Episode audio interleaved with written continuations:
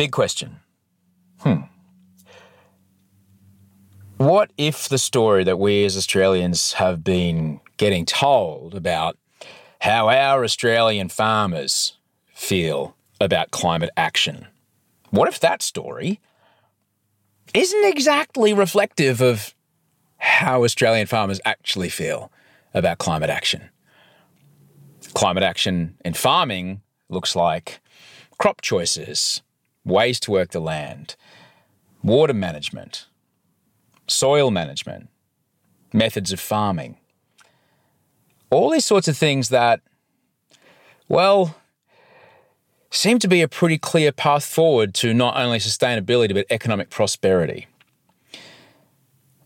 Well, that's what we are going to talk about today with Dr. Annika Molesworth. Before we get to that, we're going to have to play some ads because we're keeping the lights on here at uh, Better Than Yesterday. We're trying to uh, boost up our ability to pay the bills um, by uh, getting the Patreon back off the shelf and putting it back out there with some extra special perks. So if you want to hear an ad free version of this podcast, I'll tell you how later in the show. But we may need to play an ad here. If you hear an ad, thank you. You're helping us play the team. If you don't, you're going to hear Annika Molesworth say something awesome. Many of us have those stubborn pounds that seem impossible to lose, no matter how good we eat or how hard we work out. My solution is PlushCare PlushCare is a leading telehealth provider with doctors who are there for you day and night to partner with you in your weight loss journey. They can prescribe FDA-approved weight loss medications like Wegovy and Zepbound for those who qualify. Plus, they accept most insurance plans. To get started, visit plushcare.com slash weight loss. That's plushcare.com slash weight loss. farmers here in Australia, we make up less than 1% of the population. So sometimes it is difficult to get heard. And so stereotypes are formed, especially if there's a, a red faced man in a, Akubra pretending to be talking for farmers and describing what farmers think about climate action. And what is being described currently from some federal political members is completely inaccurate, is doing serious reputational damage to Aussie farmers and is putting us and our industry in the path of danger. So we absolutely can do something about it now and not just sit back and wait for someone else to do something, but do it ourselves, like be the leaders that we've been waiting for.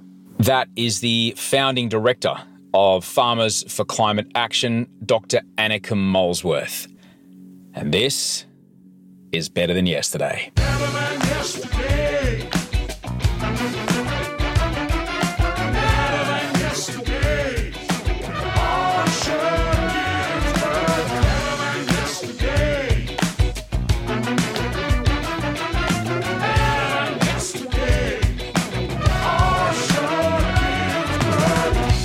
G'day, welcome to Better Than Yesterday. I'm Osher Günsberg. This is a podcast that is here to make your day today better than yesterday. That's what it says on the box, and we've been doing it every week since 2013. Mondays and Wednesdays, I'm here with a guest, and Fridays, I'm here with you. My name's Osher Günsberg. I'm a uh, author, I'm a TV host, I'm a podcaster, I'm a dad, I'm a stepdad. I'm a guy who's sitting in his electric Nissan Leaf on the side of the highway in Goulburn, currently charging at uh, 64 kilowatts. Holy moly. Sucking in kilowatt hours out of a roadside DC fast charger as I make my way back to Sydney. And uh, so, yeah, I'm sitting in a vehicle from the future right now. Oopsie daisy, uh, futures now. Anyway, and I'm grateful you're here. Thanks heaps to those of you who have been supporting us through the week on Patreon, patreon.com slash Osher. Uh, there's an ad-free version of the show, and there's a few other perks there. That really helps us keep the lights on, really helps us pay the bills. We are also heading out on the road. We're coming to uh, Melbourne and we're coming to Brisbane, and I'll tell you about that later in the show. If you ever want to get in touch with me, send Osher email at gmail.com. That is where you can find me. Let me tell you about my guest today. I am so very, very, very happy to have this person on the show, particularly because most of Australia has just lived through or is still living through what has been called it's a one in 100 year flood. However, it is the third one in 100 year flood in the last 10 years. So it's probably about time we stopped calling them that and just started calling them what they are. This is climate change. This is the more intense wet seasons. And if you're in the West Coast, the more intense bushfire seasons and earlier bushfire seasons or later bushfire seasons. That the IPCC has been telling us about for ooh, 40 years now. And so I'm super grateful to talk about this today because it's really, really important to have this conversation. Because if there's one thing that we saw over the last, you know, a couple of days and weeks, months really, if you think about what happened to the potatoes in Victoria, that's a fun Google. Clean water and food supply are really, really affected when shit tons of rain comes down and washes crops away. Similarly, clean water and food supply are really, really affected when there is no rain for years at a time, which we have all just lived through. Well, not all of us, but if you own a phone, you're old enough to have lived through it. So, both of these situations in the weather are our reality right now, and they are our future. I'm not shaking a big stick and saying, be warned, but we need to accept that this is what our weather is now, and we need to accept that the severity of these events will continue to increase. But we can, we all can do something right now, today, to try to slow them down and try to make them not get any worse. And that's in all of our daily choices. But I'm a big fan of upstream solutions. Why, as a government, ask everybody to flood proof their own houses when, as a government, you can build a dam upstream? So I'm really, really happy to have Dr. Annika Molesworth on the show today. She is a thought leader of agroecological systems, of resilience, and international farming development. So that means, you know, crops and landscapes very different to ours here in Australia. Annika is a founding director of Farmers for Climate Action, which is a national network of over 5,000 Australian farmers undertaking climate change action. She's committed to help creating sustainable, vibrant rural landscapes uh, right now and in the future. I've just been driving cross country. This is why I'm in Goulburn because I don't live in Goulburn. If you're out of the country, Goulburn is not near Sydney. It's probably about 180 k's away. I don't know what that is in American. I do actually. I should really. This is, how many miles? Is 60 miles is 100 k's. So 60 is about 160, about 90. No, I fucked it up in my brain. Someone will do the maths for me and give me. Anyway. and driving across this country, boy, oh boy. Lake George was full. I haven't seen Lake George full since Christ, I was nine when I last when I first came to Canberra in 1983.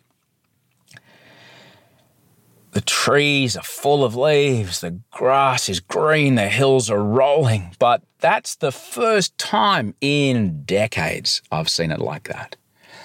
So it's nice to see it right now, but it's super important to understand that this is not uh, how it is. And our ability to put food on our table and water in our taps, and our cups, and our kids' food, and our toilets and our showers is something we are all going to need to think about. And farming is a part of that, right? Farming is a part of that. Now, our choices when it comes to food, our choices as to what we farm, our choices as to how we farm, are all a part of you know sustainability and um, making a choice to reduce emissions, if not negate, if not uh, go negative on emissions. And this is a lot of what Dr. Annika Molesworth's work is about. She's written a book. It's called Our Sunburnt Country. It's, yeah, it's called Our Sunburnt Country by the lady that is one of the founders of Farmers for Climate Action. It's a read that you go, oh shit. And that's okay because we need to understand this stuff. She was the 2015 Young Farmer of the Year. She was a finalist in the 2017 Young Australian of the Year honours. And you'll understand why when you hear her speak. She has such a brilliant style and just demonstrates extraordinary leadership in this area. And look, I know I come from a place of bias here because I am someone who's chosen to not eat animal products for the last 20 years. On the basis of environmental impact and energy usage. So that is where I'm coming from. But I understand. I live with omnivores. My whole family's omnivores. I feed my son cheese and and bacon for breakfast sometimes, and that's fine.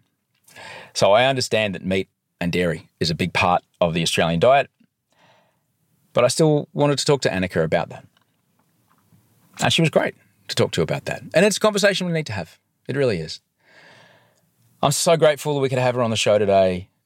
I'm so thrilled. You wait till you hear me, just like how excited I get when I hear about how much land the farmers that she's brought together represent as a whole of our nation. It's it's it's pretty exciting stuff.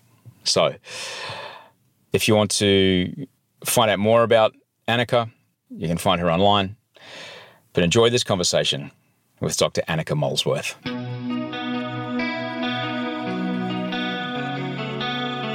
Thanks so much for doing this. I'm, I'm really grateful that we're, we're doing this uh, My together. absolute pleasure. Thank you for inviting me on. I'm I'm stoked. I'm stoked that we can do this. What part of the world do we find you in today, Annika? So I'm on my family's sheep farm in far western New South Wales, so near Broken Hill. How? Okay, that's far. Yeah, it's pretty remote. I don't see a lot of people. I have to admit.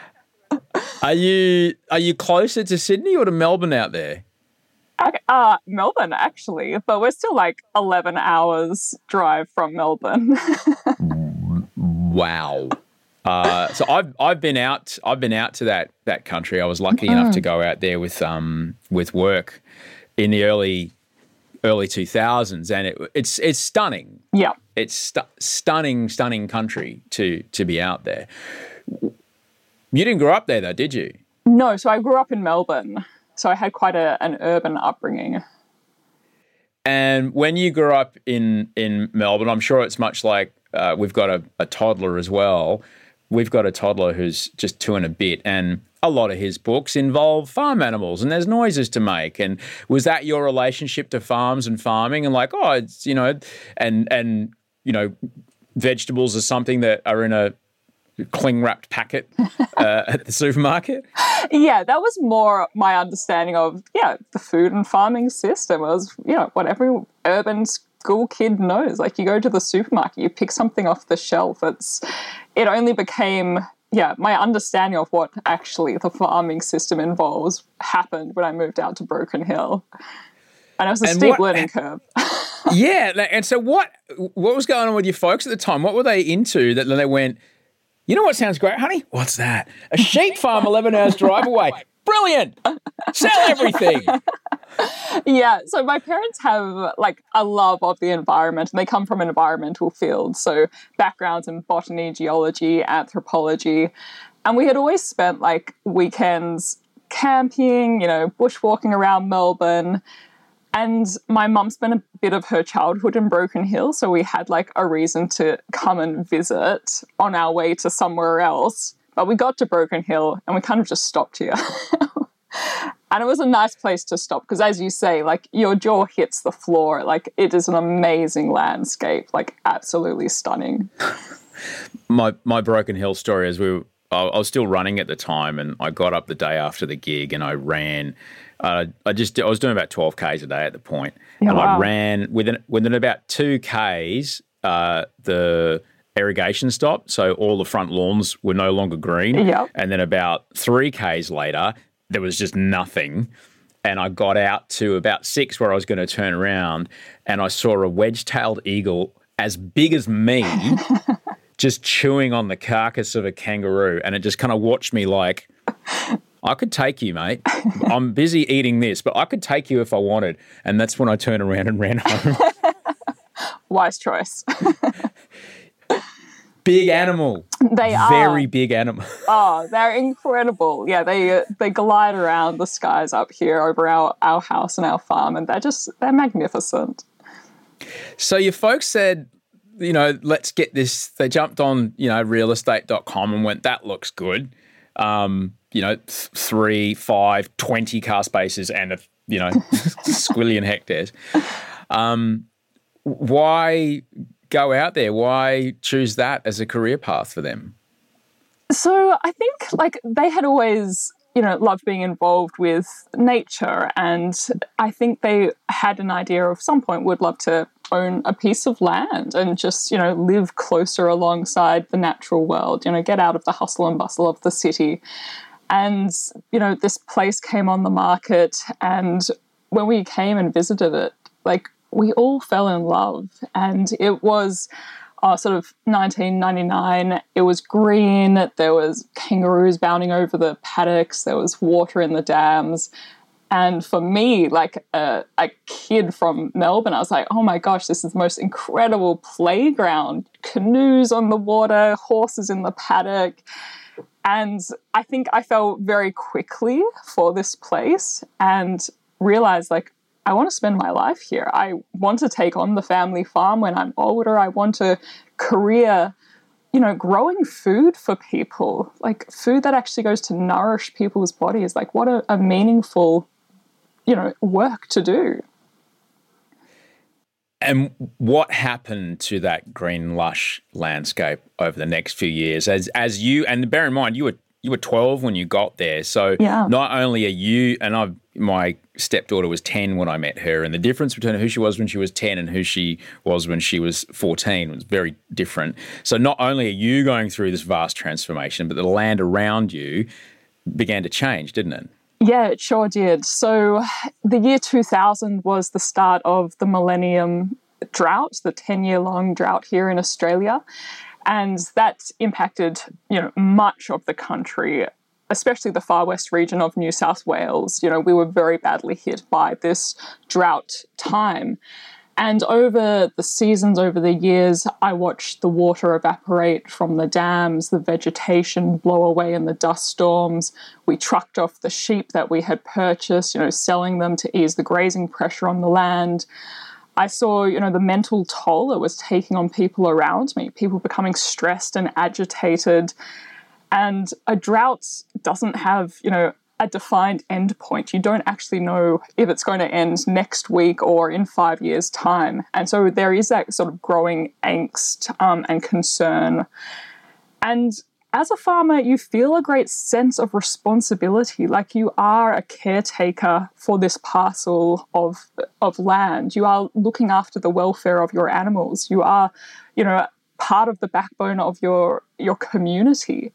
And when you sort of see that break apart, it really does, you know, take a toll on you at a very personal level.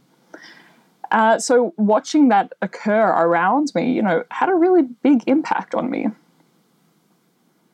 what was it like watching your parents, these people who, with such great love of country and love of nature, witness, you know, they'd taken their family to this utopian place and, and witness this kind of dream they had just kind of falling to bits. What was it like? Watch because I'm sure their experience is very similar to some of your neighbours. I call them neighbours. You probably can't walk there.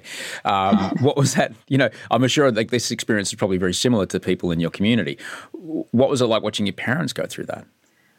Well, you know, as a, a kid, I think I didn't quite grasp the concept of what drought was at that time. Like, yeah, it's drying out around me, but I didn't quite understand the, the gravity and the magnitude of it until, you know, seasons rolled into years. And I was like, gosh, like this is actually really bad. And this is really impacting, um, you know, the family, the business, the whole community, the whole region. And, you know, you do carry that concern as a kid too. And especially someone like myself who like loves animals so much, loves being outdoors. And the emus disappeared. The kangaroos vanished. I would go for walks in the paddock and it was silent. Like there were no birds anymore. And you really start to question like what is going on around you? That would have that sounds spooky. Yeah, it was. It was really eerie. So you have this, you know, this unknown, um, you know, event that you can't quite comprehend what's going on around you. And then also, like, you're experiencing things like dust storms. And dust storms are these, you know, giant monsters of sand that you see like coming on the horizon. You know, the, the horizon turns this this rust color, then this deep burgundy, and then they just roll and become larger and larger, you know, reaching right up to the skies and completely engulf you in your house. And, you know, in the really bad ones, it would turn day to night and you couldn't go outside. And you feel very, very insignificant. You know, there's obviously as a kid, you're like, oh my God, like what's going on? There's an air of excitement too, but there, you know that this is a bad event occurring around you and you have to sit and wait it out. And from what I understand, like that's that's like topsoil and a, a lot of the stuff that we need to produce nutritious food that allows us to get through our day just vanishing. Absolutely. So that topsoil is a very thin and fragile, you know, membrane of life. It stores the carbon, the nutrients, the seed bank, and when that is whipped up and blown away, sometimes, you know, thousands of kilometers away all the way to Sydney or Melbourne, you're losing that precious layer of nutrient and layer of life and you know that is taking it's having real damage on your land at the time, I I was living in, in America uh, for a lot of this uh, this period, but I was here for enough of the time, and you know I'd go to the grocery store and be like, "Oh wow, lettuce is expensive." Moving on, that's about as much as it was for me, you know. And I, I'm probably I have a very similar, you know. I guess we'll go without ice cream this week. Ice cream seven bucks a bucket. Maybe we won't have ice cream this week, so we can, you know. You know what I mean? Like it's it's just like the ex, the grocery bill is a few extra bucks, but that's about the impact that you see living in the the suburban area. Do you think that if we were face to face with these cataclysmic dust storms, if we were face to face with the emus vanishing and the kangaroos disappearing, would we take it more seriously than just oh the register's a little different this week? I definitely think so. And I've, you know, been on trips to Sydney and people go, "Oh, I'm so sorry it's raining here today." And I sort of like look at them almost in disbelief, going, "Oh my god! Like, do you know? Do you understand like the lifeblood that rain is, and that you know we're experiencing our sixth year of drought out there, and that really does impact what we can grow and where we can grow food for you. And so there has been this incredible disconnect between people and the natural world. We have somehow like disassociated ourselves from the planet and think that we operate in isolation. And that obviously has had very real and very poor implications for the planet. That we think the way that we can consume, use, exploitate natural resources, the way that we can ignore extreme weather events like droughts, floods, and bushfires and carry on as you know business as usual. It's it's not working, um, and that's why we're seeing you know this degrading environment around us and the flow onto a degrading social fabric as well.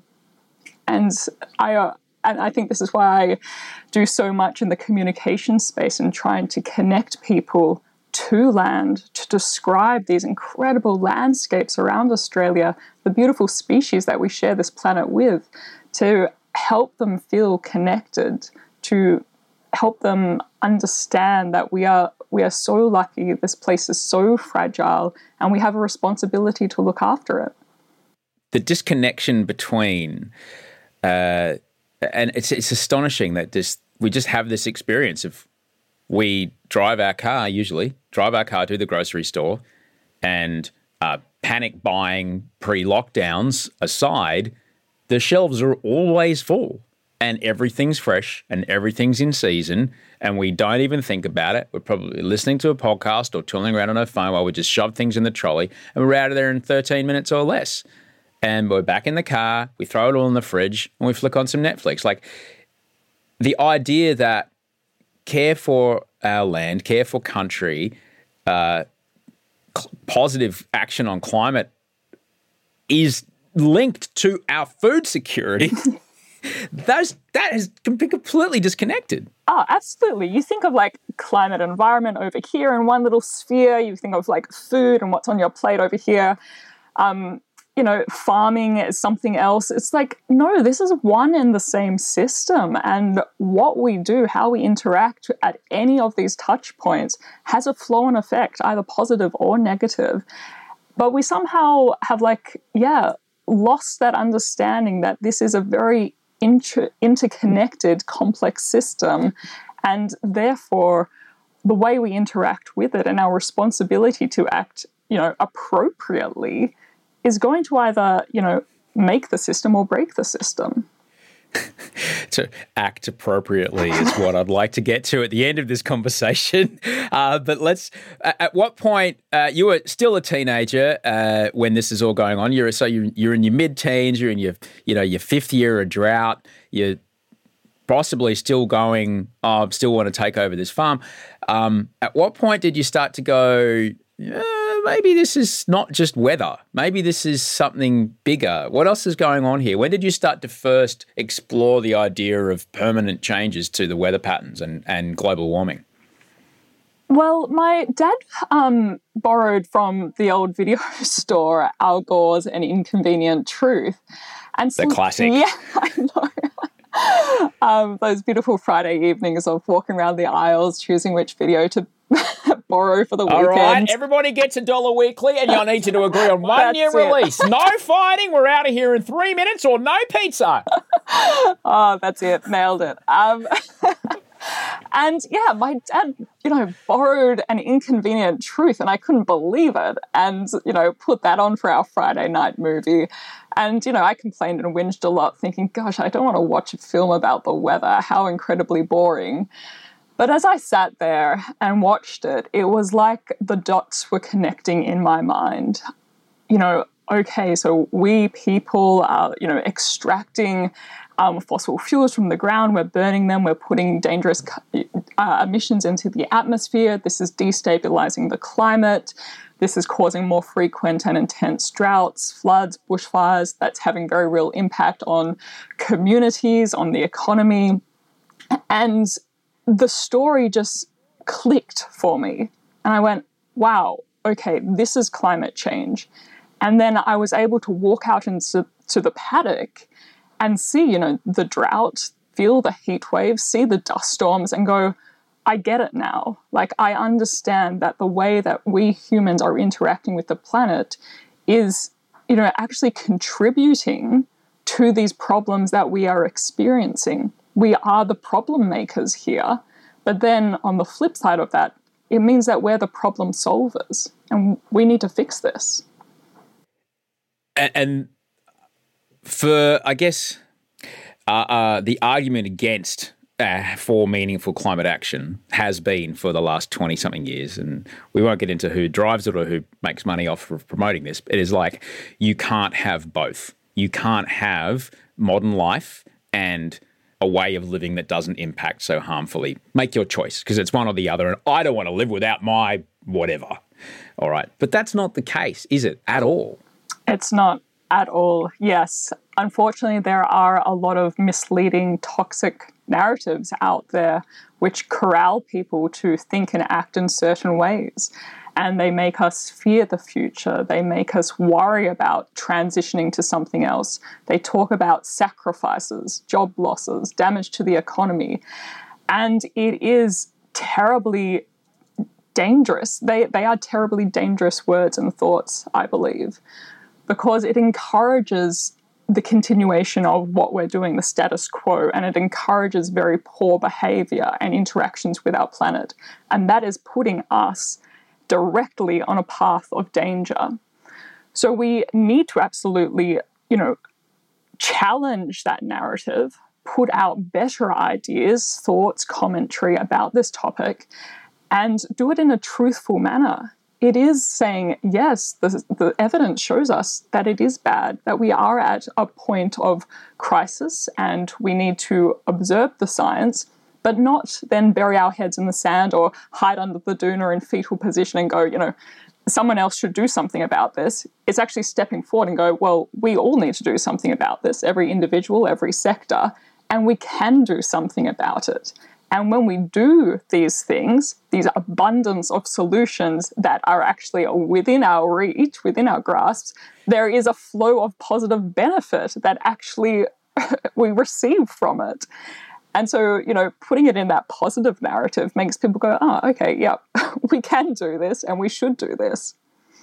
Yeah, the the idea of you know we the, the the way forward is some sort of agrarian subsistence farming where we all like that's impossible. It's like you could sooner de-electrify a city than ask every citizen in the country or you know whatever part of the world you're in to grow their own food. Um, that's not how it is. We are a community. We are a society. We have developed and shifted to live in massive population groups, uh, and we rely on parts of the land that lots of people don't live in to provide us food. And there are many, many, many ways that we're not waiting for things to be invented. You know, uh, there was, uh, how shall I put this, a recent very high profile plan put forward that had some gaps.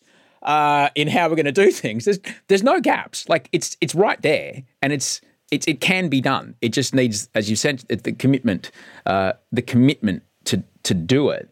Um, and putting forward the idea that there's actually abundance when we do these commitments is, uh, it seems like bonkers for people. They look like they've been slapped when you tell them this. That's it.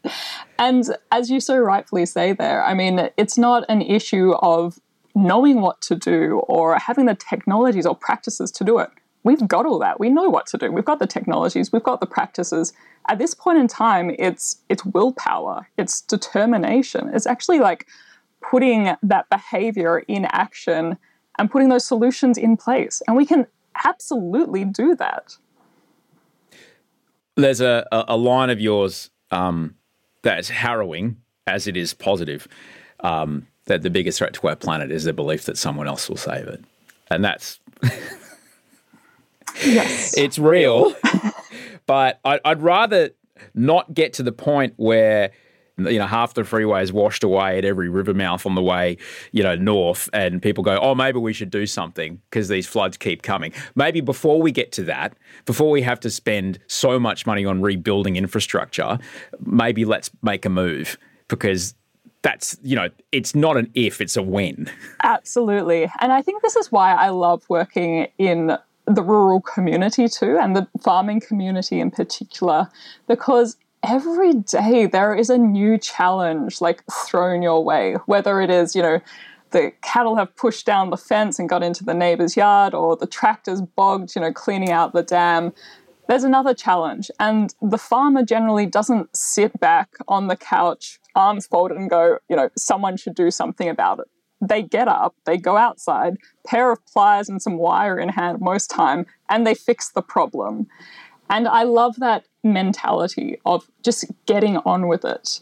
Yes, there are problems every single day that are thrown our way, and they are our problems that we need to solve. We need to get off our backsides and actually do something about it. And climate change is no different. Every single one of us is contributing to this issue, to this problem in our lifestyles. But that means every one of us can actually make tweaks in our lifestyle whether it's to do with you know our our purchasing habits, um, the way we eat and consume resources, the way we um, you know vote, use public transport, or otherwise, you know all of these aspects in our lives can be improved by being more conscious about what we're doing and how we're living. I've got skin in the game when I ask you this question, Annika, and I uh, firstly I want you to be 100% sure that I mean it when I say it, what anybody else wants to put in their mouth is completely up to them, doesn't bother me at all.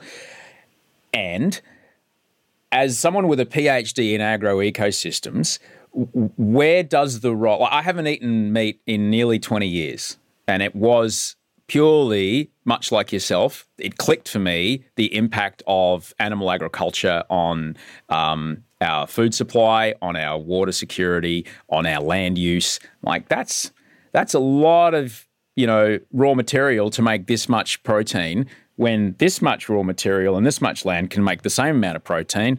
Ah, easy. And that's been that way ever since for me. That's my choice and my choice alone. As someone with a PhD in agro ecosystems, where do you see our dietary habits fitting into this climate solution that we have to find? So important, so important. And especially when people go, oh, the climate problem is, it's so big, so complex, I don't even know where to begin. Like, be- begin with your food. Begin when you open up that fridge door or you walk down the supermarket aisle. Like, what you put on your plate, how you consume it, how you waste it, does have a very real impact on the whole food system and obviously the climate system, which is very much interlinked in that. So, by selecting food which is local, seasonal, nutrient dense, native foods, generally plant based foods, they are climate smart foods. By avoiding foods that have been flown in from the other side of the planet and wrapped in styrofoam and plastics, that reduces our carbon footprint. And also by, you know, spending appropriately, by fairly compensating the farmer, you give them the financial resources to manage that land in the best way possible. So they can destock, you know, remove livestock when the drought is really bad. They can put out, you know, new irrigation infrastructure so they're using less water to water their crops. Um, that gives them the financial resources to make improvements that we need in the farming system. And also, how we waste our food in Australia is ridiculous. Like, I think we throw out one in four supermarket bags of food, and if food waste was a country, it would be the third largest emitter. That is ridiculous. So, just the, the simple fact of finishing your meal and not scraping half of it into the bin goes a long way in helping to solve this problem. The tricky question, the uh, the the actual elephant in the corner of the room, is the atmospheric impact of of livestock not the let's not even the ethics of it. Like cows and sheep and pigs, they fart, and methane is not good news. Um, when it comes to meat in our diets and the raising of animals, uh, what do you see is the is the future for not only people who've got generations of their families raising these animals and you know, how they may move forward to a more sustainable way, or, you know, people who have deep family traditions in this is the meal that mum makes. Um, how might that move forward in this, you know, now we kind of, we can't ignore it, it's a fact. Um, how might we move forward from that? Yeah, well, I guess two things um, in, in that comment that you know, going back to what we were speaking about earlier, we do generally have, you know, the the knowledge and the technologies to get on top of the climate problem. Now it is more of a, a cultural, structural, and political issue. And culture, as you say, the way that we have produced food over generations, most a lot of farms are multi-generational businesses. They have been passed down from their parents, their grandparents, and so the way that food has been produced is rather deeply embedded into rural communities. There's also obviously, um, although this is improving over time, but rural people are geographically isolated. They're far away from you know the research institutes that are coming up with new innovations new understanding and we have to do a lot better of actually getting good information out here in the rural areas to make sure that they are you know keeping on top of the the, the science understanding what ways they can adapt and change their farming businesses, and as a society, making sure they have the financial resources to be able to do that. Going back to the methane emissions from livestock, so ruminant animals, sheep, cattle, goats, they produce methane. They burp methane as part of their gut digestion process there is a lot of research being done in this field of how do we reduce methane from livestock, and that can be through better genetics. It can be through feed supplements, such as feeding a small part of um, small portion of algae to ruminants, reduces the methane being emitted. Uh, and actually, Meat and Livestock Australia has an incredible ambitious target of being carbon neutral by 2030. And when I look across the farming sector, again, this is why I'm so proud to be part of the agricultural sector. It has some of the most ambitious climate targets in place across all the different sectors. And the farming community is absolutely striding in this space because we live and work so closely with the natural world. We understand that it's changing. These places are our homes, they're our businesses, they are our culture, they are our past and our future. And that's why I'm so interested in looking after them and looking after the landscapes as well as the animals that are in our care under our responsibility. So there is a lot of need for further, you know, investment into research, development, extension, so farmers have the capacity to amplify and expand their efforts that are already being done. But farmers obviously can't do this alone too. You know, changes in the agricultural sector are more slow paced and more difficult because you are working with crops, you are working with seasons, you are working with animals. And that's why we absolutely need to be expanding the conversation to such as the energy and the transport sector and make sure they are pulling their weight because it is a lot easier and a lot quicker to cut emissions from other sectors than it is from agriculture.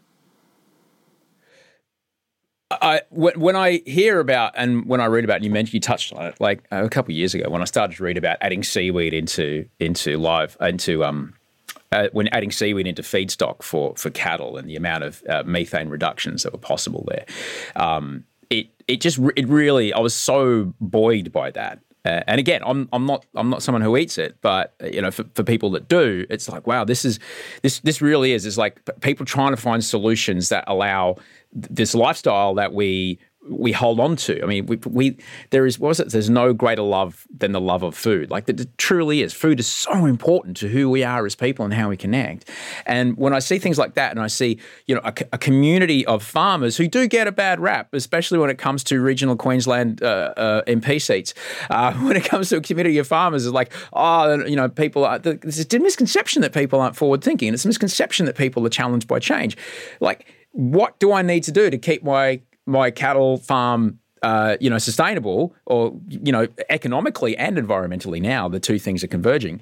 Um, great, great change. Brilliant. Let's do it. Hit the go. Go. Let's do it. Let's change our farming practices. Let's go.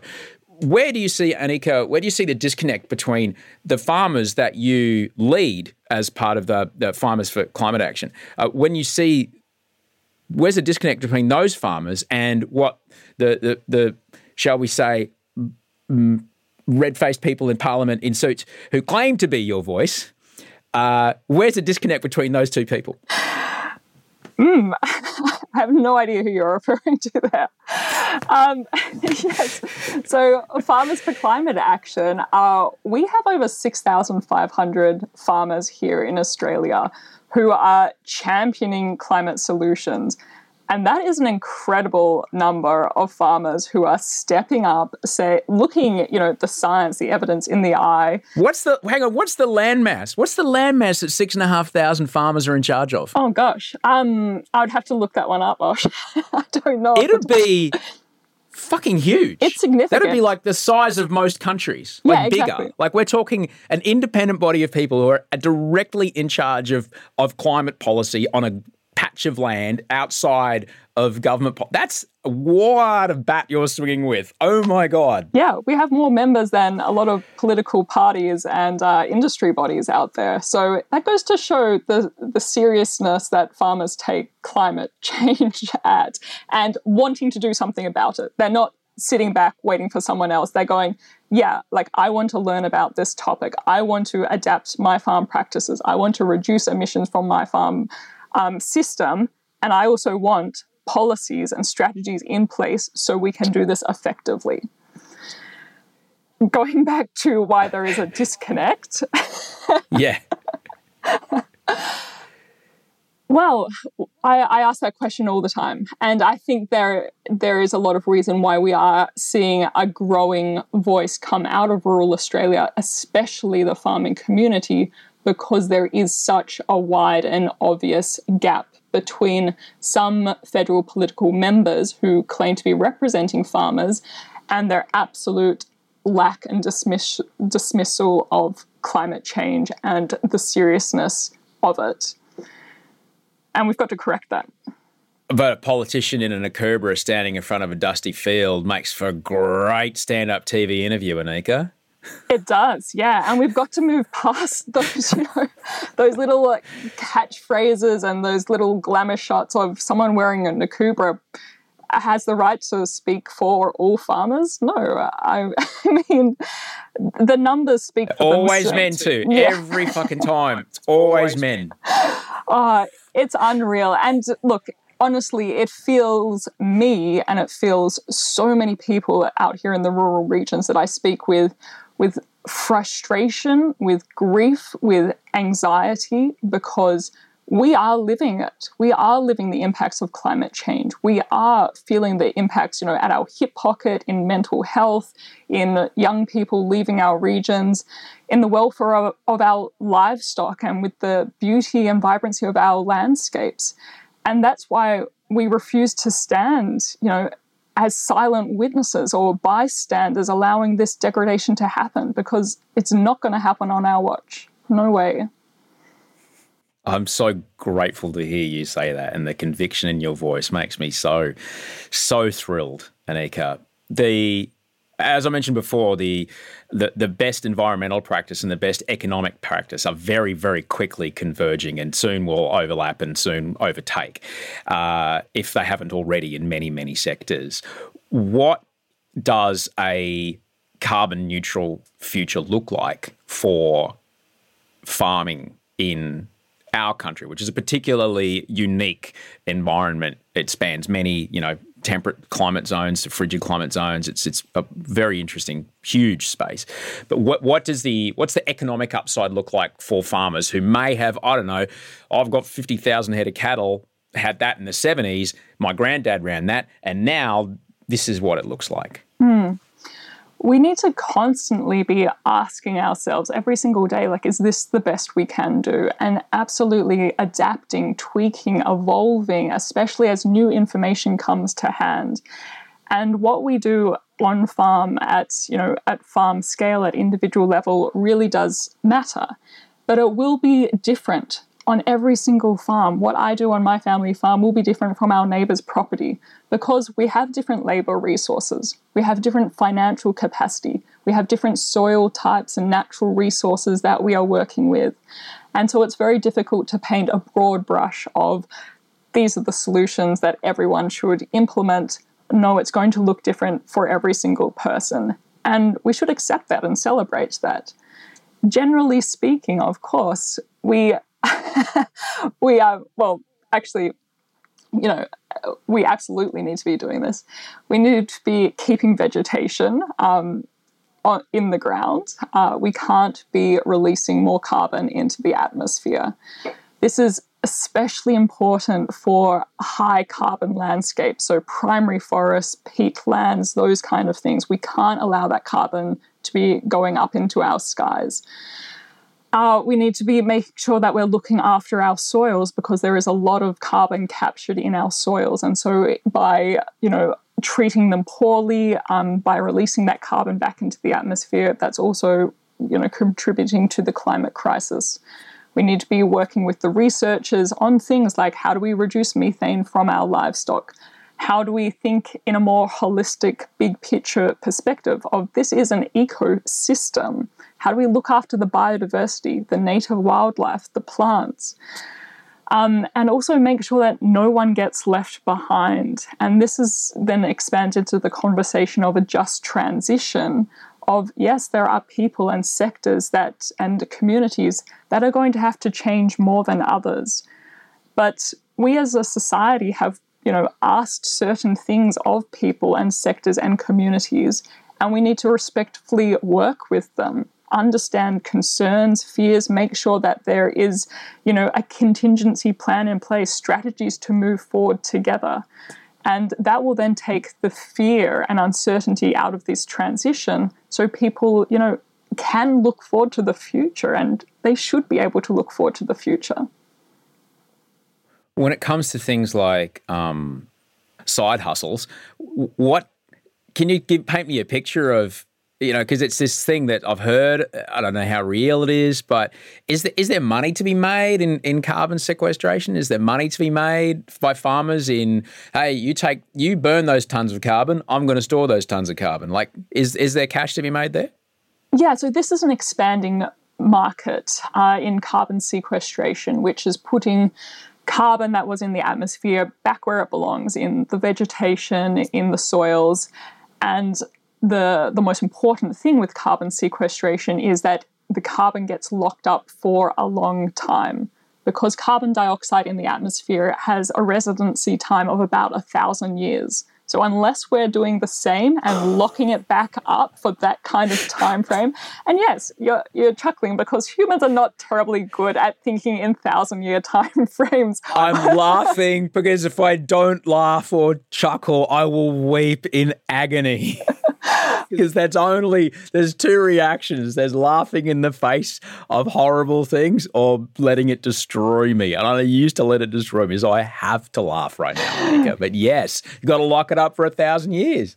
We've got to be you know thinking in longer time frames and not you know three or four a three-year election term? Right idea. Exactly. This is what our planet needs and also i mean there's there's biodiversity payments you know so that's also an expanding market of how do we look after native plants and animals and make sure that we have biodiverse and healthy ecosystems. So there is a, a diversified income stream potential as we move into these new areas. At some point some farmers may go you know what? It might be more profitable to restore this landscape to what it once was. There's some farms that you know, if you've read. Um, uh, what's his name? Bruce Pascoe. Some of Bruce Pascoe's work. There's parts of you know rural uh, New South Wales, at least, which are now giant cattle or sheep farms that were just once lush, just lush grassland, just that went for to the horizon. Where is the value in farmers perhaps you know restoring some of those native grasses and, and putting you know looking after the soil that way? I think there's a lot of potential there. And I think as Australians, we should really be celebrating native foods um, and like opening that up because rarely do I ever see any native produce on menus, on supermarket shelves, in recipe books.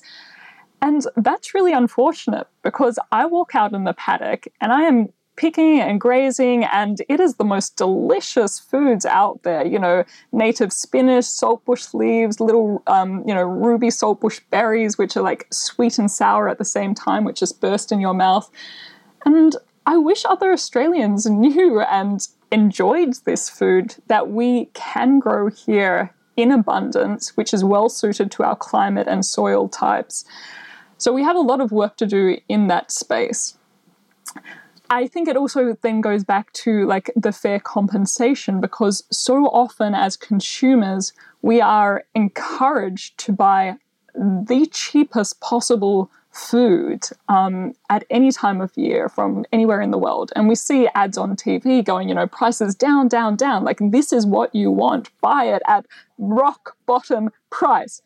How is a farmer actually supposed to like manage the land well or try? I bought a Palmer. I bought a Palmer, so therefore I can have cheap food. Thank you very much, Annika. cheap food does not actually look after the food system, unfortunately. It does not actually look after the farmer or allow them to do something different. I I know a lot of farmers who would love to try doing something different on their land to see if it works better than what they're currently doing.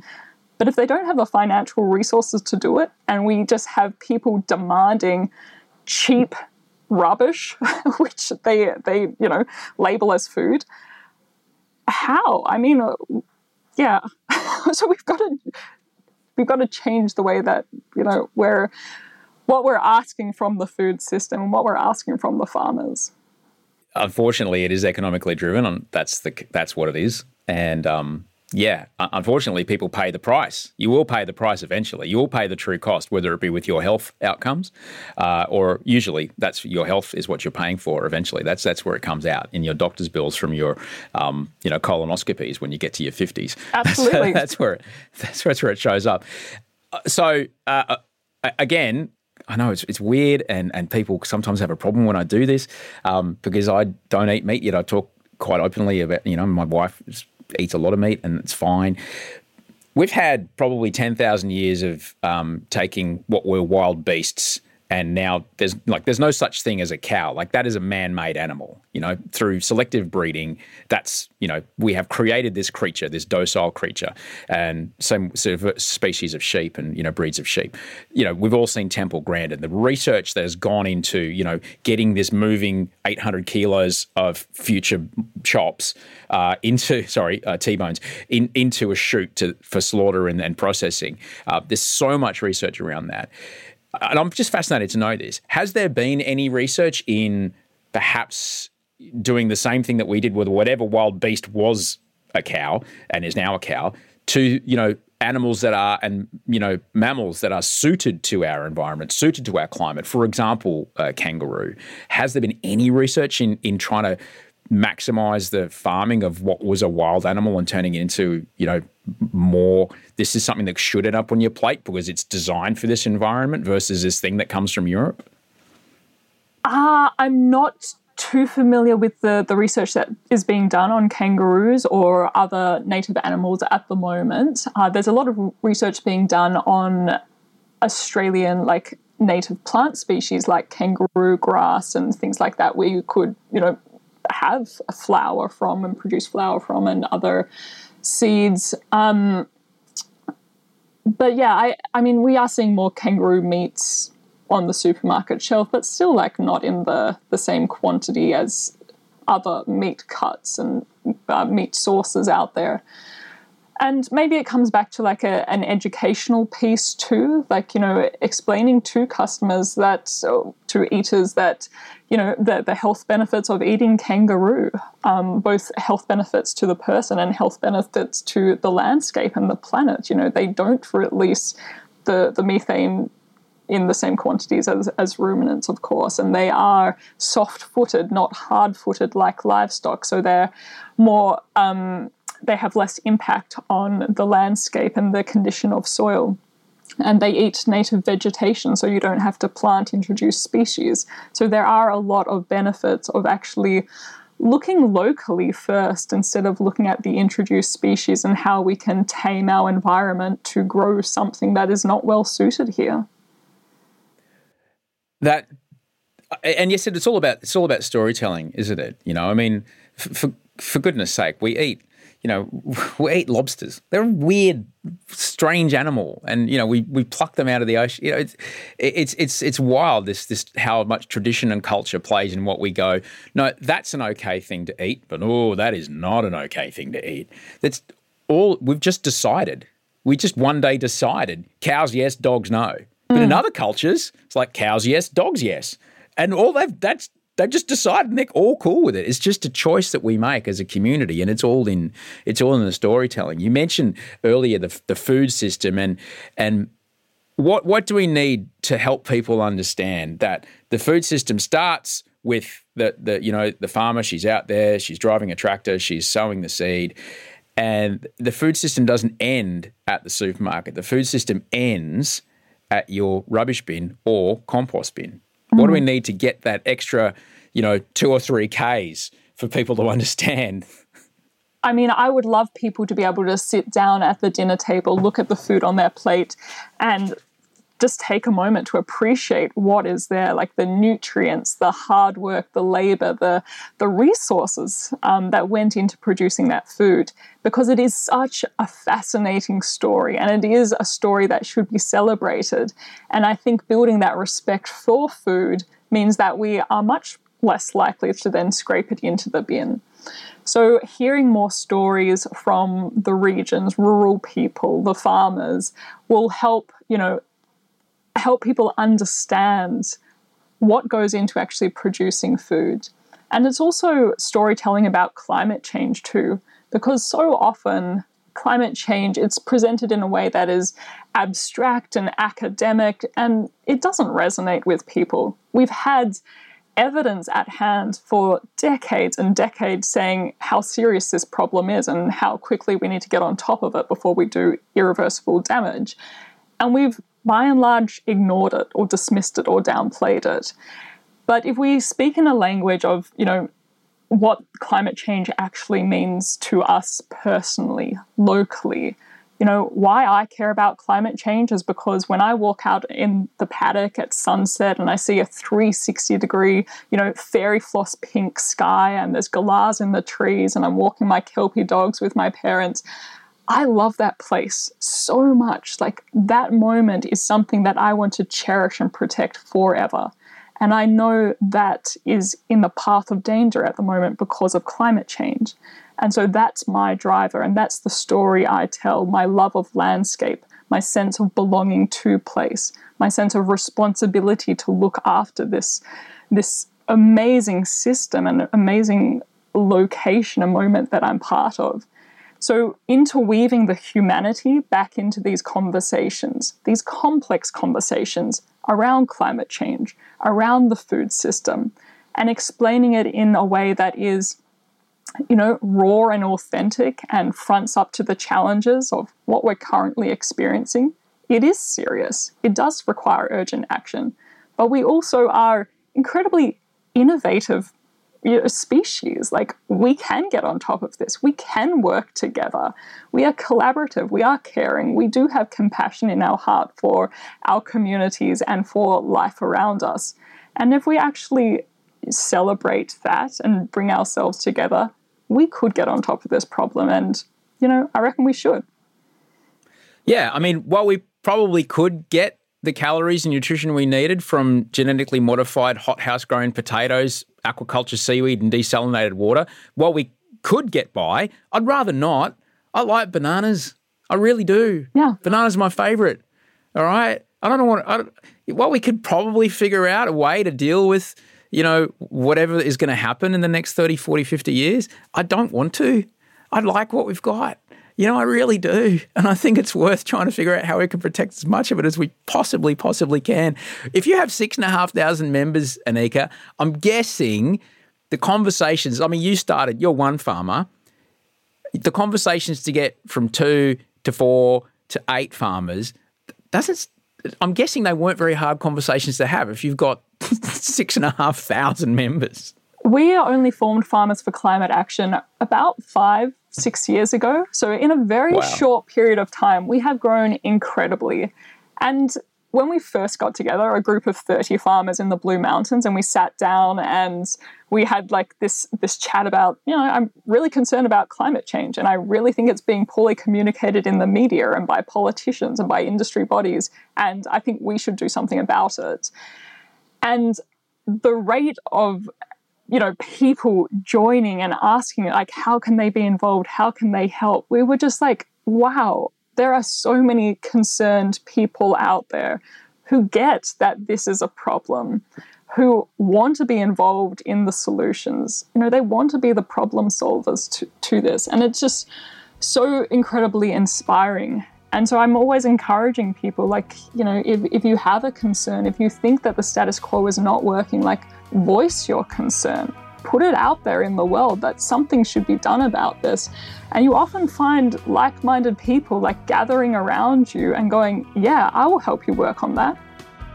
Just taking a moment from out of the podcast, talking with Dr. Annika about farming.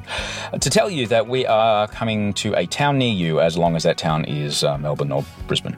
We are going to be in Melbourne on the 3rd of April at the Chapel off Chapel. We're doing two shows there. We're going to be in Brisbane on the 22nd of April at the Powerhouse. Both places we've been before, and we cannot wait to see you again. We absolutely love it. I'd love it if you could come along.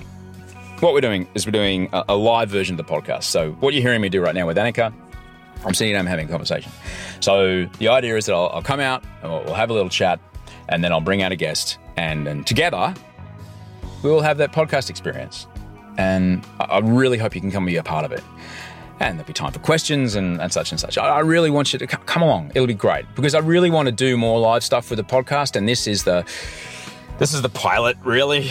You know, so if you could come along and support us here, we'd be able to show the powers that be that you know it's worth the the spend on the on the plane fare and the hotels and the production to do more of these, and we'd love to do more of these. I'm going to keep the guests a secret because I want you to have that moment of surprise, but I will definitely be there. Rachel will definitely be there. I think Bree's going to be there in Melbourne. You can get your tickets right now at oshergunsberg.com. O S H E R G U N S B E R G.com. Uh, super duper duper easy. If you can't make it to a show but you still want to support us, Patreon. Patreon.com slash Osher. For five bucks a month, you can get an ad-free version of this show. Now, I'm really grateful to all the people that jumped on board this week. That's great. So excited to see so many more people getting amongst it. You are going to hear some ads here. If you don't want to hear the show with ads, uh, you can get a show without ads for five bucks a month, which is about the price. I'm sitting outside a servo here, so it's a, probably a, the price of 600 mils of water, which is way too expensive. And um, you know, so if you if I was thirsty and you saw me out and you went, "Hey man, do you want a water?" I said, "Yes, please," and you would just without hesitation tap your card or your phone and, and buy me a five bucks of water, then that's it. I'd appreciate it if you were able to help us pay the bills here at Better Than Yesterday headquarters. But we do have to play some ads. So if you're here for the ads, thank you. If you're not here for the ads, we'll be back with Annika Molesworth in just a moment. Hey, it's Paige DeSorbo from Giggly Squad. High quality fashion without the price tag. Say hello to Quince. I'm snagging high-end essentials like cozy cashmere sweaters, sleek leather jackets, fine jewelry, and so much more. With Quince being 50 to 80% less than similar brands.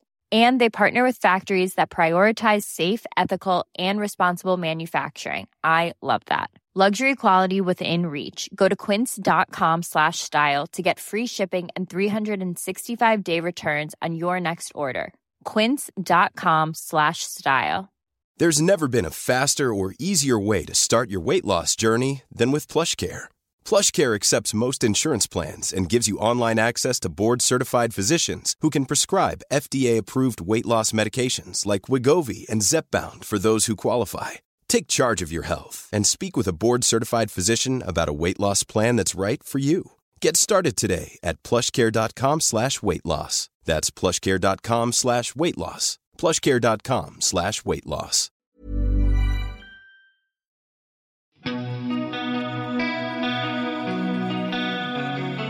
You are petitioning the leader of the National Party, Barnaby Joyce, someone who has been known to stand up on morning television in an Akubra and claim to speak for the rural communities, the farmers of our country. You, six and a half thousand farmers, I'm going to guess people in charge, directly in charge of a landmass probably bigger than most of Europe. You are asking him to do something very serious, aren't you? Yeah, we're wanting serious, ambitious, science based climate strategies to be put in place. And I mean, that's to save the planet, that's to save our food system. I thought there was going to be more, but that's a pretty simple Yeah, thing. it, it's simple. that's really it. That's really that's really it. Like it's not rocket surgery. It's like no, no, no. This is it. Yeah. The the it, it seems lately uh, that this party that I grew up in Queensland under the National Party, this party that claimed to be for the farmers. It seems lately this party seems to be more for the digging things out of the ground, shipping them overseas to get burnt than the farmers. Yeah, it, absolutely. It seems that way. Um, and I get, like, yes, the, the fossil fuel industry has been and is important here in Australia. And we as a society have benefited from that. And that's why we need to be respectfully working with the, the sector and the people who are caught up in these high carbon emitting jobs to help them transition. And that also includes people in agriculture because we are also an energy intensive industry a lot of the times. When you look at dairies or wineries or you know irrigating um, properties, they also want to learn how do we wean ourselves off you know incredibly damaging harmful fossil fuels which are disrupting our climate system and embrace renewable energies and, you know, hurrah, we are the sunniest and one of the windiest continents on Earth. The potential to be running our homes, our businesses, our kids' schools off renewable energies is huge. Australia's chief scientist has said we could be a renewable energy superpower. Why aren't we doing this? Let's get on with it. The why aren't we doing this part, I think, is the that is the question that I that a lot of people. Oh, I mean, I'm in, I'm in a bubble. I'm in this weird kind of bubble of entertainment people. Oh, if only they did this. Like, but if you've been through, God, if you've been up to grade 10, you can probably see cause and effect. You can probably see, oh, if we go that way, this happens. Well, let's go that way. It's kind of new, but it's probably better than that. Like, you don't need to be that educated to understand this stuff. Why are we not doing something about it? Yeah, I think that's a question that so many Australians are asking, especially when, okay, if we just go back to a very fundamental level of why people care, like, I care about my family. I care about them being well fed. I, ha- I care about having a meaningful, stable job for the future all of these things are threatened by climate change and threatened by inadequate and delayed climate action. All of these things can be improved by acting on climate change now. So, why aren't we doing this at the rate and the scale that is required? That's really the question I hope people hold in their minds when they are looking at who they might be voting for in the next election and what they vote for with their wallets today when they go shopping because that that really is it. And we've on this show before we've spoken a lot about it. Upward market pressure on industries is very very powerful. So people have heard us talk for nearly an hour now. If they want to go, all right, Annika, I'm with you. When they go, you mentioned it before, but you know, when they go about their day, about their week, what are some choices that they can make that will directly impact an industry and give the industry the idea of like, oh, okay, the market's wanting this, we'll give them that. Yeah, I mean, so often we feel daunted and overwhelmed by climate change. We think of, you know, these corporations and these political systems as unmovable things, but they're not. Like, we people as individuals have designed them and created them. And what we do in our everyday life influences them and how they behave and how they respond to crises like climate change. So, the way we vote, the way we get around and move ourselves and our goods, the transport choices we make, um, the way we consume food, what we put on our plate, the price we pay for it, the way we waste it, our purchasing habits, whether it's, you know, the, a new season's outfit or a, a new iPhone, like, do you need it? Or can you choose a better supplier of that goods or service? And this is where I then start to feel quite hopeful and excited because there is such an abundance of things that we can do that would actually improve our situation. So it's remembering that and being more conscious of how we're interacting with each other and with the planet that will actually, you know, change these systems for the better and make sure that we have a vibrant, healthy planet long into the future. The change is going to happen. It's it just how quickly it's going because we'll be forced into it. You know, it's like the it's like the the 50 year old heart attack victim who gets somehow defibrillated and you know gets the stern talking to and then instead of just getting healthy becomes a triathlete yeah you know, that's that's what we have ahead of us we could we could we could wait for that but it's gonna be it's gonna be harder the longer we wait yeah, the longer we wait to act on climate change, the more difficult it becomes, the more costly it becomes. So we absolutely can do something about it now and not just sit back and wait for someone else to do something, but do it ourselves. Like be the leaders that we've been waiting for. Talking to you and knowing that you represent six and a half thousand farmers who feel the same way just buoys my heart. And I'm sure that you know, people have stereotypical ideas of what people in the farming community might think about or, or you know, uh, how they feel about the world or who they might vote for because of, you know, stereotypes, right? But to hear you and hear that the people that you represent are aligned with you, it just, you're undeniable. And I can't imagine how any political party that is trying to or claiming to represent you cannot listen and not act and keep their job. Yeah, I know. Tell me about it. yeah, and so this is why it's so important that we uh, get farmers' voices out there in the media, in you know the rooms with the politicians, on the nightly news desk, because farmers here in Australia we make up less than one percent of the population. So sometimes it is difficult to get heard, and so stereotypes are formed, especially if there's a, a red-faced man in a, an Akubra pretending to be talking for farmers and describing what farmers think about climate action. And what is being described currently from some federal political members is completely inaccurate, is doing serious reputational damage to Aussie farmers, and is putting us and our industry in the path of danger.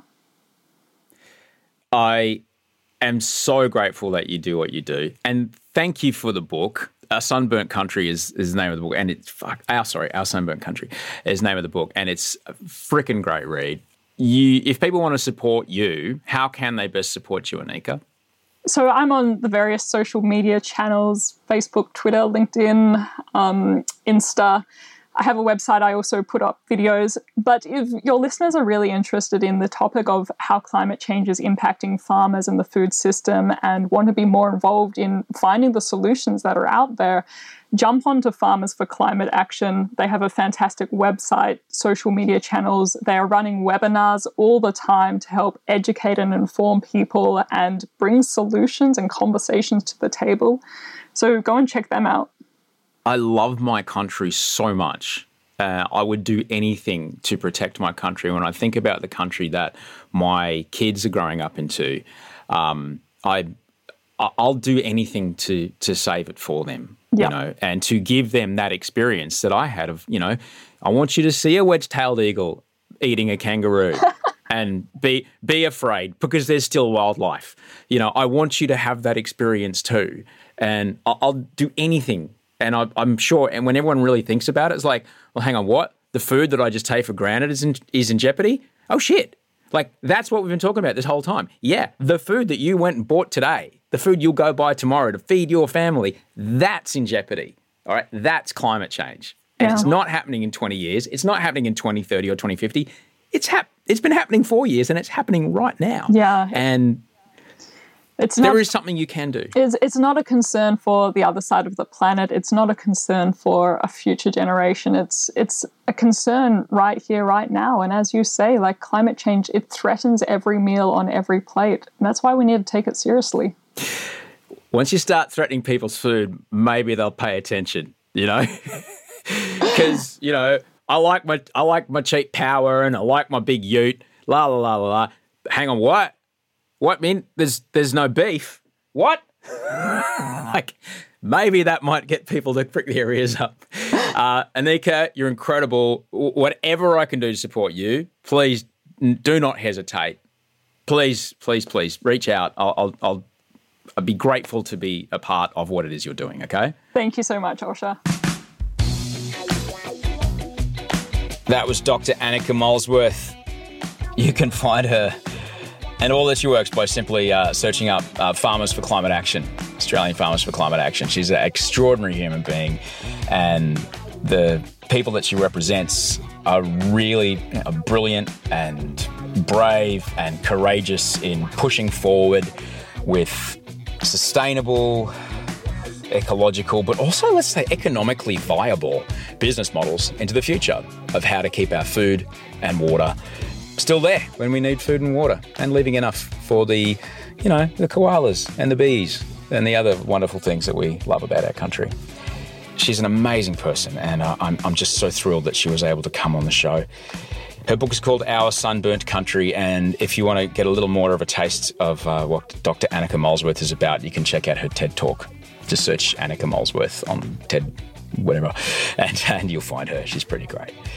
Thanks to everybody that helped me make this show today. Thanks to Andy Ma, my audio director, Rachel Barrett, my executive producer, who is, uh, yeah, currently figuring out how, how long an HDMI lead do we need for when we do these live shows. So I don't know how long we can go before we start losing signal, but hopefully it's long.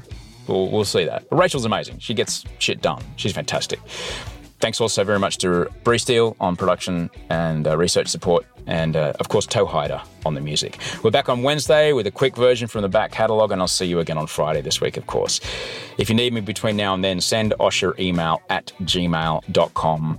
Stay safe, stay dry, have a think about, as you're listening to your local Member of Parliament, as you're shopping for your groceries this week, have a think about what Annika said. Have a think about how that the choices you make in your own life might be able to reflect some of the values you hold in your heart about what kind of world you want for yourself and your kids. And also have a think about what Annika said when you're thinking about perhaps who you're voting for in a couple of months and which member of parliament in your particular area is voting in the direction of economic growth and sustainability because the two do go hand in hand. As we've clearly seen, businesses don't work when Brisbane's underwater. Let's try to minimise how often that happens. I think that's a pretty good plan. I don't think I'd be called a, a grainy fuckwit for, for saying such a thing or a cuck. I'm just like, no, I'd rather that my family who are up in Brisbane don't call to say, oh, yeah, man, I'm on an island. Uh, and I have been for the last day. Can't quite get to the supermarket. Like, that's no one can work. That's no good let's let's try to minimise how much that happens, and if, and if, that means changing a few things about our lives, maybe that's an okay thing. Yeah. Thanks for listening. I'll see you on on Wednesday. Until we speak next time, sleep well and dream of beautiful things.